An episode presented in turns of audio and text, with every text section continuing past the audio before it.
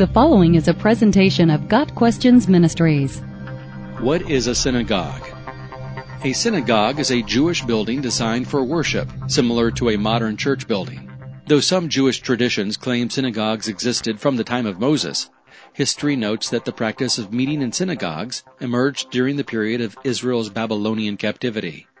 During this time, the Jewish temple was unavailable for worship, requiring an alternative gathering place for dispersed Jews who desired to gather for prayer and communal worship. By the time of Jesus in the New Testament period, synagogues had become a common local fixture.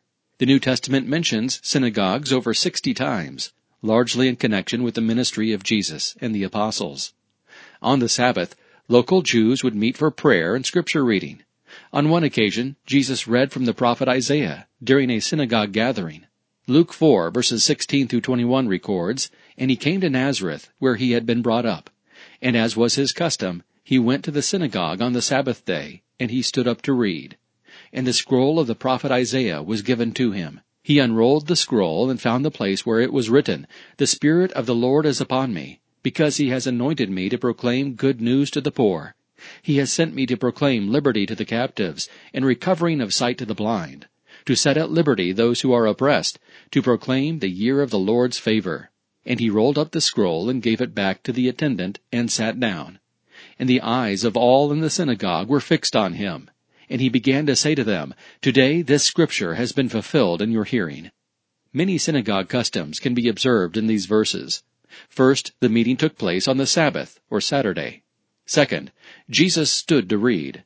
Third, he read from a scroll. Even today, scrolls are found in synagogues and are used for weekly readings. When finished with his reading, Jesus sat down to teach, another synagogue tradition. Paul and the other apostles would use the synagogue as a launching point for missionary activities. Upon arriving in a new community, Paul would show up at the synagogue and request to speak. He definitely had the credentials to open many doors. He would then present Jesus as the Messiah and begin his local outreach. This sometimes resulted in many people believing in Jesus.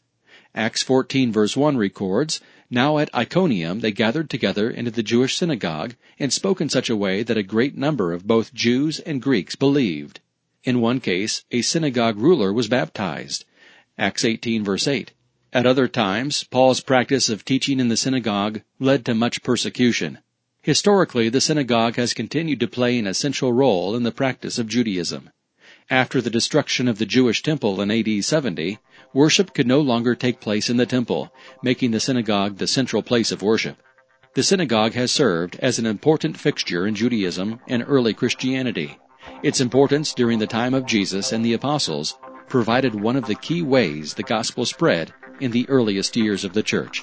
Got Questions Ministry seeks to glorify the Lord Jesus Christ by providing biblical answers to today's questions. Online at GotQuestions.org.